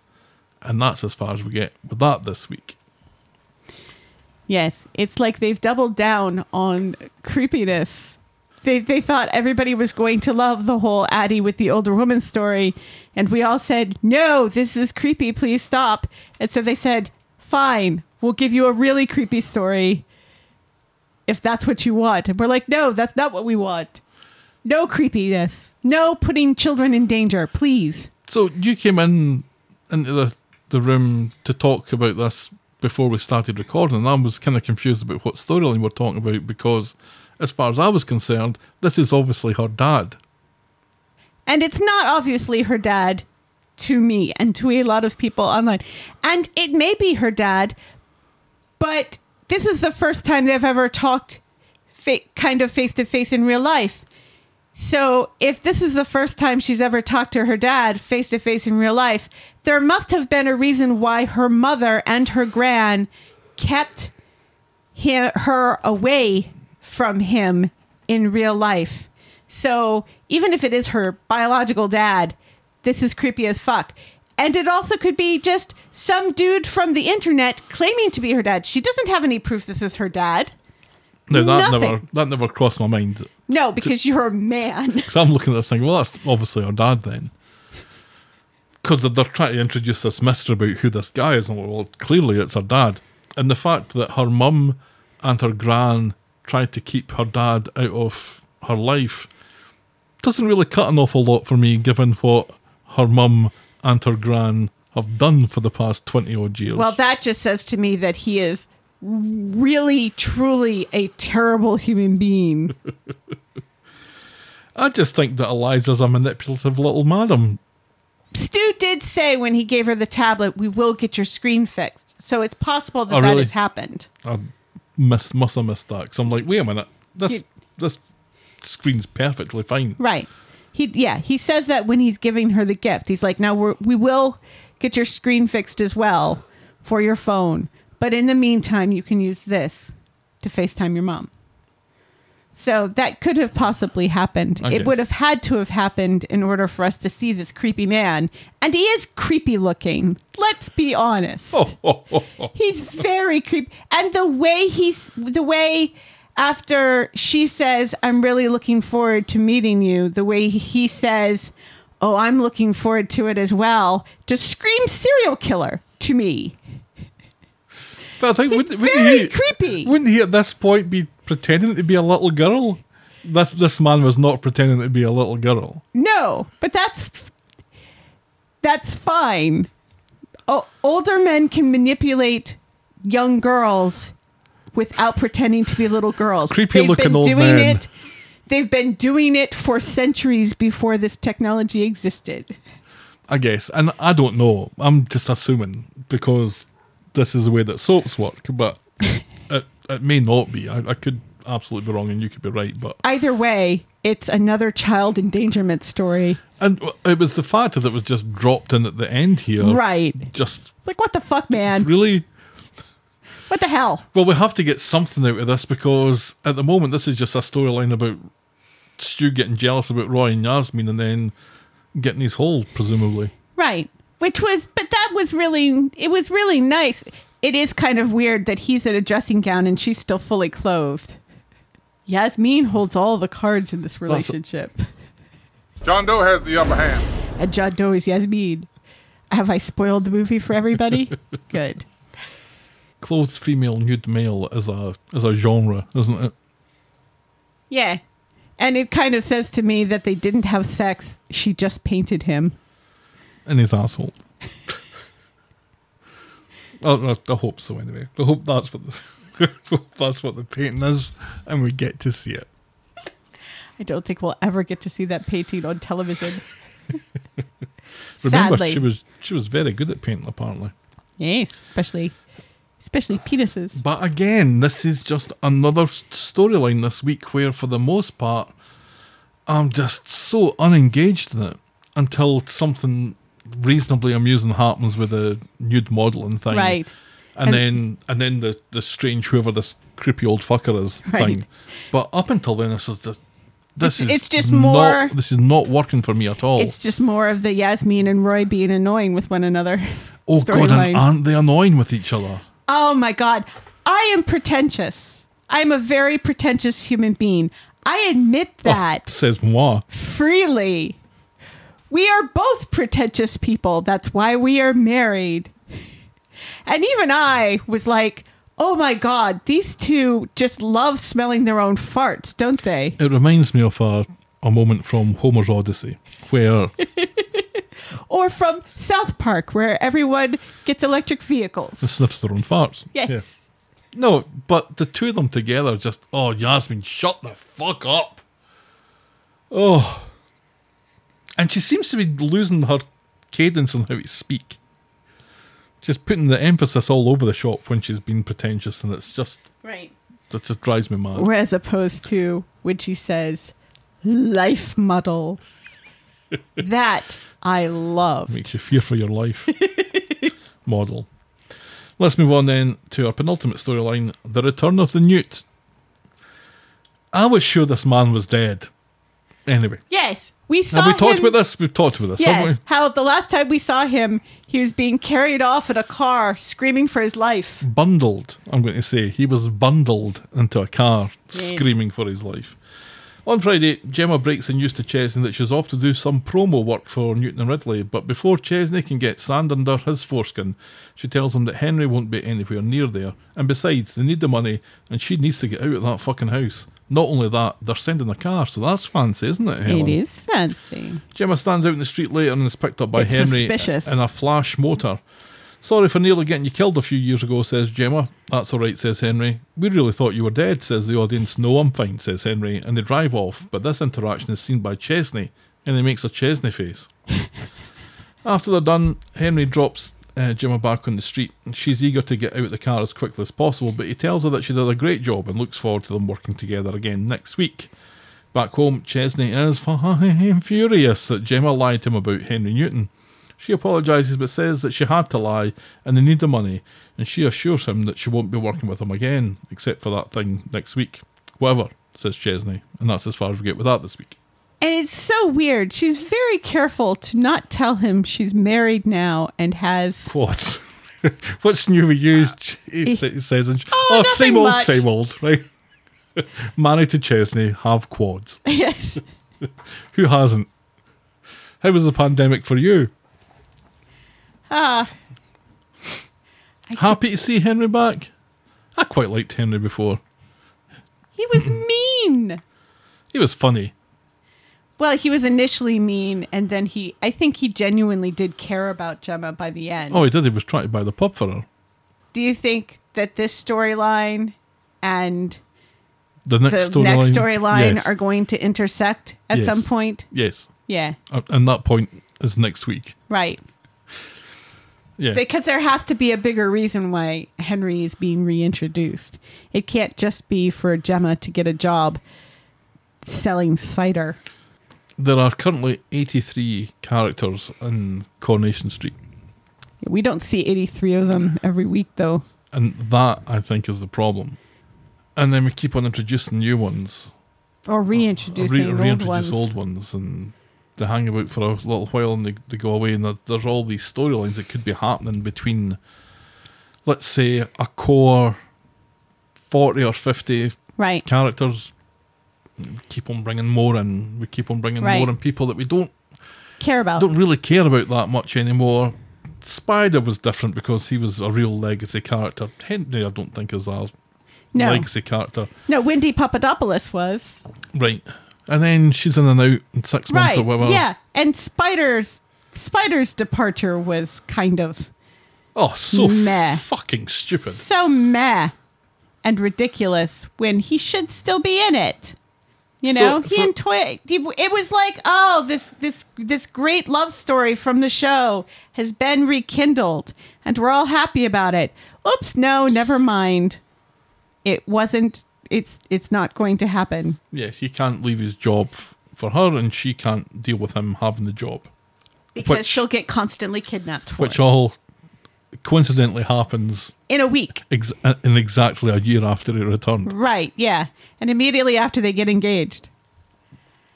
I will never not I this is this is the most upset I've been about anything Anything?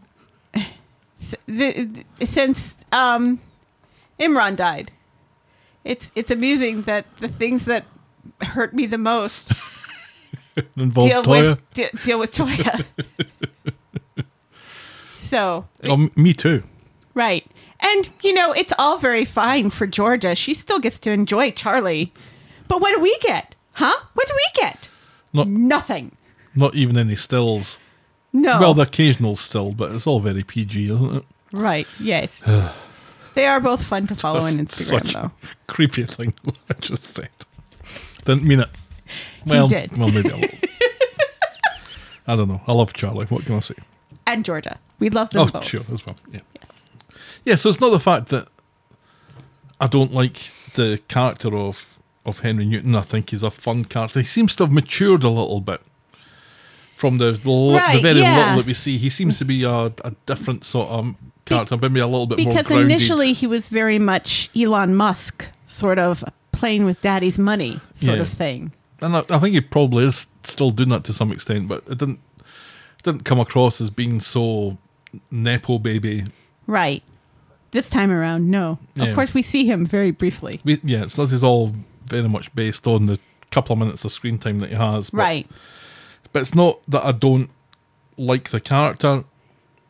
I do like the character. I think it's played very well by uh, George Banks. Mm-hmm. I'm just not sure that I've, I'm sold on the necessity of it. When again, you have this sprawling cast where most of them aren't getting anywhere near the screen time that you would expect. That Right. we, we then were starting to focus again on storylines that require new people to come in. We've we've already got a couple that have been in for a couple of weeks in a way with Courtney Boobs and, Mm-hmm. and Darren, and then we had we've got Owen in as well, and you know right. all And this- then we had Damon, and now Damon's gone, but Damon is still around as far as a voice actor is concerned. And is he going to come back completely? Who knows? right. And it would just it would just be nice, even if they aren't, even if it isn't their storyline. It would just be nice to have more people in the shot, so to speak. You know, like would it really have been that difficult for Gary to be in the whole lifting? I expected that pub to be full of people lifting a glass to Johnny. Yeah. You you expect more than four people. All of them enjoying some chili con carne without rice in Johnny's Johnny's honour. Yeah. And that is a, again still I mean it becomes a plot point in what we're about to talk about, but those moments where you had three different sets of characters in the Rovers mm-hmm. at one time and the storyline would move from, one one, to the to other. the other and Yeah. then back again and stuff. So you'd be in one scene you'd be nudging forward three different storylines and that doesn't seem to be happening still. Or at, at the least slowly getting back. Yeah, it's slowly getting closer to it, but It But seems to happen more in Nina's Rolls than anywhere. yeah, character sitting at one table, character Right. sitting at another table, Right. character comes in at the counter, sort of thing. Right. It furthers one story and then it Mm-hmm. furthers this story and then it furthers this story. Because there is a feeling that there's all these characters that we never get to see, or we get to see very, very infrequently. Right. Oh well. On that note, let's move on to our last storyline. Last chance buffoon. On Monday, Jenny and Daisy are walking to work. Daisy talks about her plans with Daniel, but Jenny has horrible problems of her own. All of a sudden, the Rovers isn't bringing in enough money, and she's worried for its future. On Johnny's birthday of all days as well. Right. So Jenny bumps into Carl and Maria and ropes them along to the pub later to raise a glass to Johnny's memory. Carl will have a word with Ryan, and Maria will speak to Gary and an invisible cat as they all got on so well in prison. At the Rovers, Carla makes a toast to Johnny. There's no sign of Gary, but Ryan turns up. And after two seconds of Johnny chat, people turn their attention to Aidan. At the bar, Daisy confesses that she wasn't Johnny's biggest fan, what with the armed robbery, the prison stretch, or the way that he made chili con carne. And later, Jenny is morose about how much money the Rovers isn't making, especially on Johnny's birthday. Carl advises Jenny to sell up. Johnny wouldn't have thought twice about it, she says. Maybe it would help if the pub quiz from another storyline actually happened, because this is happening on the same day as the pub quiz, and you never see anything of the pub quiz. Right. We have occasionally seen things from the pub quiz, like a, a couple of weeks ago, Couple weeks ago, yeah. when Stu went and was horrible, and Kirk won. Yeah, Kirk and Tyrone we're through the looking glass. Did, and Michael. did they? I thought, I thought Roy won. Yeah, Roy and Yasmeen won. Right, but they came in second. There was only two teams as far as I could make out. I think there was three, wasn't there? No. No, that definitely wasn't. On Wednesday, Jenny, who doesn't work at the factory, definitely doesn't work at the factory, is at the factory speaking with Owen, who is suddenly a total arsehole now. Yeah, yeah. This this this sort of shit bothers me so much because you know they're just doing it so that they will break up. Like all of a sudden this character seemed very nice and jokey and can see through Stephen and is like the only person who can see through Stephen is all of a sudden a dick. And it's like Jenny would not have been in a relationship with this guy for, you know, about a month now. You know, this is this is a completely different character than Uh, what he was introduced as. What the hell, man? A total dick and behaves like a little boy. right. An immature little boy. right. Again, we get Elon Musk in the show for some reason. She wants his ideas on increasing profits at the Rovers. He suggests selling up. Jenny isn't interested in that, so he tells her to either increase prices or then floats the selling up idea again. Stephen wanders along and Jenny leaves, all of which puts Owen in a bad mood. And in Nina's Rolls, Daisy and Daniel are flat hunting on the phone. She likes the look of a place that Daniel thinks is too last exit to Brooklyn. and she doesn't know what that means. No. Ed comes in and overhears and tells them about the builder's yard flat that will be available soon if they're interested. Daniel is super excited about this, so Ed runs off to tidy up all these dirty magazines. Right. And they also they also have well, it's not the builder's yard flat. It's those those No, it's the builder's yard flat. I thought it was those houses It's that the flat he, that Toyah and Imran were in. Oh, I thought it was the houses that he and Paul No. and When are those ever going to get done? Who cares? Why did I assume that that's what he was talking about? I don't know he why. said builder's yard flat. Because that's his flat. right, I know. I forgot that it was empty. Yeah. That the that the young crew has moved out. Yeah, it's not the young crew flat anymore. No. At the plot, at the plat, At the Platte. At the pub, Jenny talks with Glenda and Daisy about increasing profits. She talks about how much the place means to her, which bores the others. Stephen is suddenly standing at the bar from nowhere, and his a suggestion vampire. is to reduce portion sizes. Right. Shrinkflation, he says, as if he knows what that means. So Ed and Gary are in the Rovers talking about Gary doing some work for Ed in the future when Glenda comes over with a pair of very stingy looking hot pots that she calls soups. Gary's doesn't have any meat and Ed's is basically a carrot. They send them back and Jenny offers full portions on the house which doesn't help with this whole profit thing. No. And through the back later, Jenny and Glenda are lamenting the reduced portions plan when the power goes out.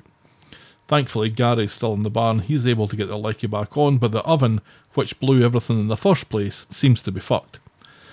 In the Rovers later, Daisy's surprised to hear that Daniel and Ed have already talked about deposits and moving in dates, and Ed is calling them tenants already. Daisy is less than impressed by this, but keeps her mouth shut. And later, Owen comes in thinking Jenny's changed the name of the pub to the Tumbleweed Tavern. What an arsehole. Such a dick. She isn't impressed and is already two grand down on the day now that the oven needs replacing. He's annoyed that she asked for his advice and then didn't take it. It's it's just advice. Yeah. You don't have to take advice. Yeah, it's not it's not mandatory. It's not direction. It's advice. You're Right. allowed to Yeah. accept advice or reject advice. Right. That's why it's advice. Right. And if she's already, you know, told you how much the place means to her and that she really doesn't want to sell, then maybe you help her think of something else. This is this is the asshole behaviour flavour that Stu was giving us at the pub quiz where he's the guy that goes along and says that he doesn't know anything but isn't happy when no one listens to him. Right. Anyway, he practically insists that she sells the place or puts the rent up for Glenda. And that d- just about does it for Jenny. And she tells Owen it's not working out. He thinks this is down to Stephen, who he says is a shark in the boardroom and a killer in the bedroom. Whatever How do does you- that mean? And how how would you know? Jenny is well shot of this man, who was perfectly pleasant a few weeks ago. and even last week. Stephen sees Jenny outside the Rovers later and she tells him about splitting up with Owen. She's worried that she doesn't have the steel for this fight for the Rovers, and he tells her that she's the strongest and sassiest woman in the city.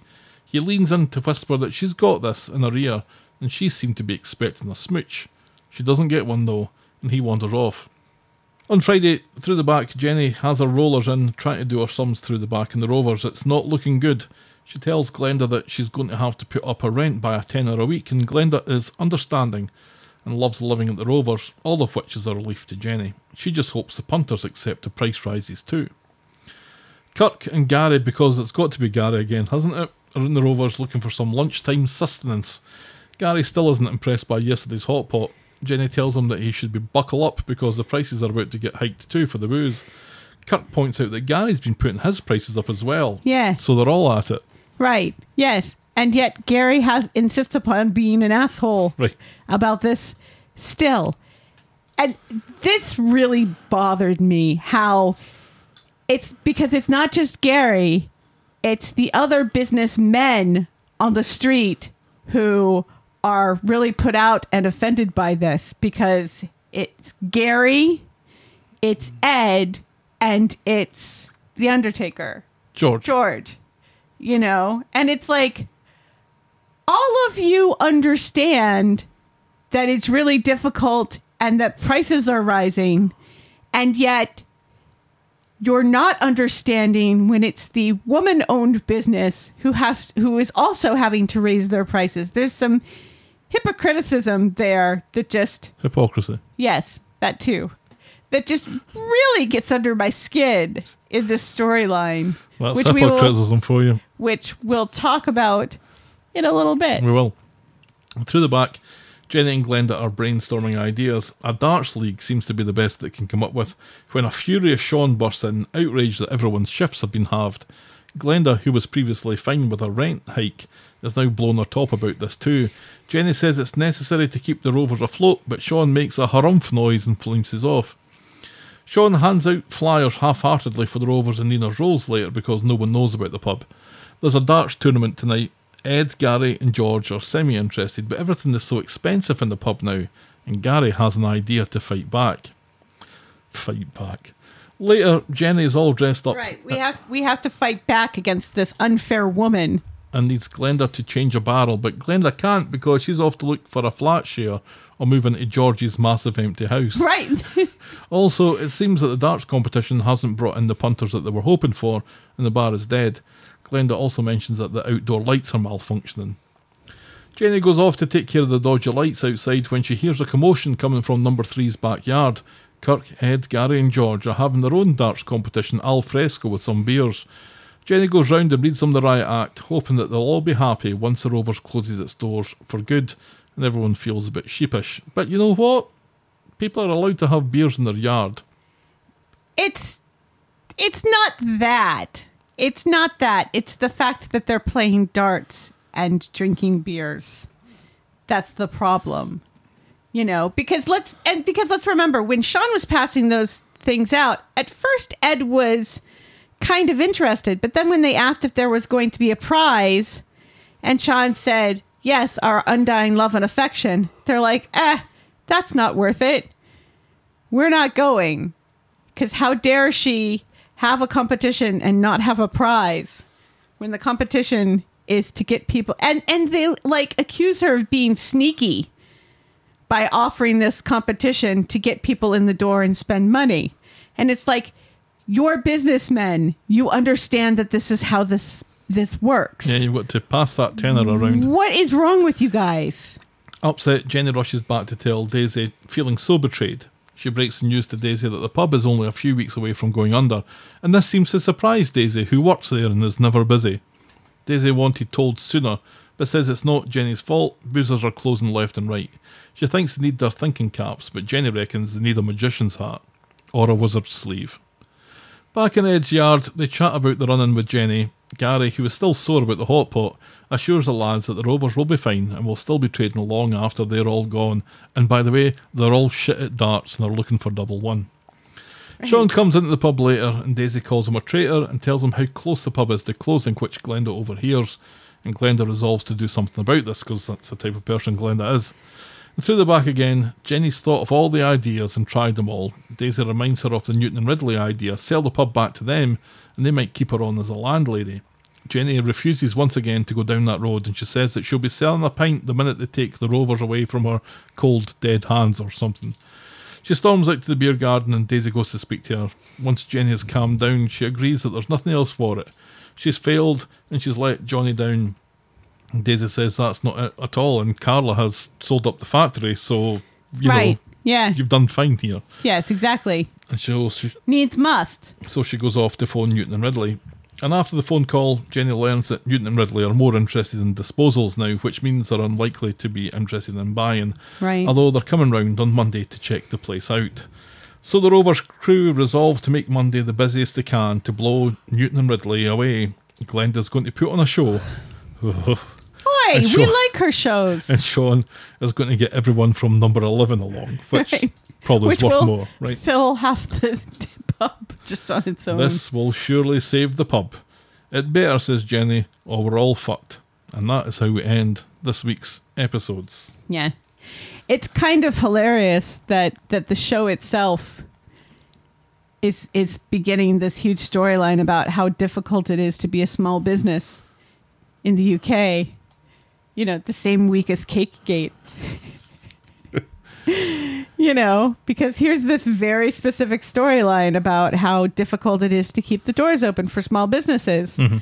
and how and how part of that difficulty is making tough decisions that should help but they don't because people don't understand and they blame you and they accuse you of wanting to go on Caribbean cruises and stuff or being a cake lady craving attention and and it backfires and and people are dicks um i do think i do think that this is absolutely going to cross paths with the with the harry newton Henry. Yeah. henry yes henry newton storyline can you imagine soft play owning owning pubs Might make a better hand of it. make them all soft play Just take take the bedges away, and everybody can just lie on cozy cushions. Well, the, the interesting thing is that Gemma has maybe some kind of in with Henry, Right. and maybe she can influence him to To buy the rovers. to, to change his dad's mind because I think it's her. I think it's Henry's dad that that Jenny phones. right. So maybe maybe he has some power to persuade one way or the other. But the thing that was getting me was they lose power Uh huh. and Gary fixes it. Yep. Something was wrong with the oven that it, Right. It blew it up. fried the electrics.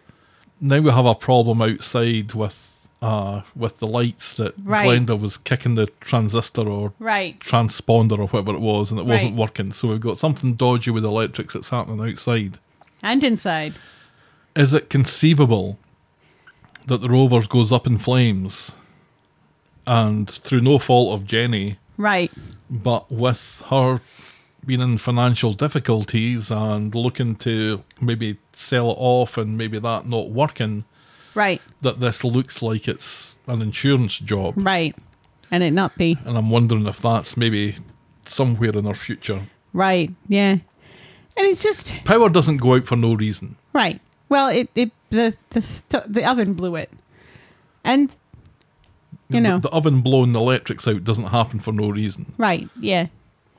Yeah. And it's just it's kind of a sad storyline because because it is very true to life right now.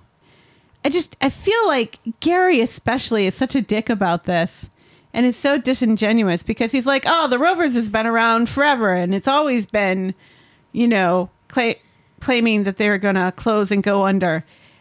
Skimming over the fact that the Rovers has been owned by a lot of different people. So it hmm. has gone under multiple times and Yep. then other people buy it and bring it back. Some have sold it, some have had it ripped away from them. Right. It's been a poison chalice for a few. It's been the making of some other people, and it's, Right. it's been a great. It's been a great place with Jenny at the helm. Jenny's been a really good landlady, Absolutely. And it would be it would be really sad to see her go. Yeah. In my heart, I I do think that there is disaster pending at the Rovers Right, yeah. because. I mean, it's been a month since we've had some sort of disaster, right? So we need to have.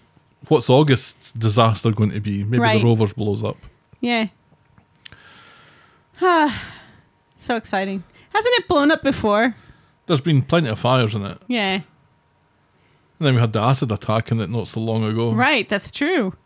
Forgot all about the acid attack. We've had armed robberies in it. Right. Has anybody been murdered in there? I'm sure there That seems like it always happens at the bistro. We got uh, Robert got shot outside it Oh, that's true. fairly recently. Yeah. And then he died. Yeah, But outside. that was somehow So Aggie's. I count. can't remember exactly how, but it was because she doesn't Aggie's save fault. him. Yeah, She still gets an award though, so it's fine. she gets an award for not saving Robert. That's right. For trying to save Robert. Best try. Where's Aggie? There's another character that we haven't seen in a long time. This is what I'm saying. This is what I'm saying. you know, it's like we never see all of the Baileys in the same week. We see one or two, but not all Michael four. in a wig. It's, We see Dee Dee. We see Dee Dee and Ed this week. We do not see Michael. We do not see Aggie. It's weird that we don't see Michael it's because. since Dee Dee arrived, we've kind of forgotten about the other Baileys more or less, haven't we? And where's Ronnie been? Because remember, he used to be our favorite Bailey, and now it's Dee Dee. So now we've just forgotten that Ronnie exists. Pretty much. You just remembered them right now, live on the podcast. and then we've got Daisy and Daniel moving out, and Daniel seems to be making decisions for him and Daisy without consulting with her in the slightest. Because I don't think that she wants to move into the builder's yard flat. No. I'm getting that sense. Right. And m- maybe she should have her sights set somewhat higher. Right. Like his house. Right. Kick those refugees to the curb. Right? It's fine. Go home now. um, which of course I don't mean, but um, yeah, because she's when she brought this up initially, she's been insinuating wanting to move away from the street because Because of Ryan. right because of Ryan and because of the trauma that she's experienced there. You know, she wants to still be close enough for free babysitting, but a little ways away. And Daniel seems to have forgotten all about that part. Yeah. Round the corner doesn't really doesn't really cut it. No, no. It was funny them looking at, at places on the show's equivalent of Zillow, though. The fact Yes. that the, the, the double denim apartment. Wait, was a denim sofa and denim curtains? Right. Oh, and, that's a swishy place, isn't it? and it? then the walls, I think, were also blue or Yes. something. That's one of my favorite things to do is to go on Zillow and look at weird places. Go. There's lots of them. Oh well, that's the week that was Coronation Street. Then, tell me, Helen, what was your moment of the week? You know, there are a couple of options, uh, I think, this week. There were a number of really great scenes this week. A number of real great scenes, and what I'm going to say was a bad week of Corrie. See, I really enjoyed this week more than I've enjoyed other ones. And I don't know if it was just it was just enough that there were really good scenes. But I'm going, to, you know, and initially I thought that my moment of the week was going to be the conversation between David and Sarah in the empty factory, you know, because it really got to me the whole, you know, this family will raise this child. You know, we we have your back and we always will Right. even though we slag one another off all the time and started this conversation slagging one another off. But it's got to be Sarah and the technicians conversation. Yeah, absolutely. That's what I would go with. I mean, Yeah. for me, it was between that and Bernie and Paul. Right. But I think, I think, I think the Sarah and the technician thing was just so incredibly authentic. Yes. And I really want to reward the show for getting something right that they have not gotten right or as right in the past. That is our Moment of the week. Um, Another week. your boredom moment of the week. Yasmeen and Roy talking about Ajax Oh God, which time? all the time. The time on Wednesday or the time on Friday? Roy just kind of very awkwardly holding the the the pamphlet for the exhibition in Stu's direction without actually handing it to him. They've gotten to levels of Ken and Daniel insufferable, and that makes me sad. That is our. Boring moment of the week. So, what would you score this week out of ten? Like an eight and a half? Really? Yeah. As high as that? Yeah. Oh God, it was probably a four and a half for me. Really? Mm-hmm. Yeah. I was bored for long periods of it, and then there was just those really, really good moments that were very good. But overall, I just I found it a bit of a a bit of a chore this week. There was not a single scene except for briefly with the Eliza storyline that I felt uncomfortable and triggered. So I consider that a good week. Fair enough. It's a good week when nobody gets assaulted. So what's that? Eight and a half and four and a half is thirteen out of twenty. That's There you probably not go. bad. This episode was brought to you with thanks to our friends of the podcast, Daisy, French Helen, and Pickles. Merci to Daisy and Helen and Pickles. If you've ever If you've ever had a disastrous gender reveal party, or if you've had a really, really bad hot pot, write in to tell us about it. We're the talk of the street at gmail.com and we're at Corrie Podcast on Twitter, Facebook, and Instagram and threads. You can shout me and Helen a coffee or become a friend of the podcast by heading to ko-fi.com, that's ko-fi.com slash the talk of the street. Check out the clicky clicky section of voggle.co.uk for links to merch store and YouTube channel. And if you're so inclined, please leave a rating and a review on the iTunes or your podcast provider of choice. And be sure to check out our pop culture sister podcast, The List of Lists. yes, Thanks for making it to the end of another episode, and we will be back next week with more. I'll talk of the street. The Talk of the street. Bye. Cheerio.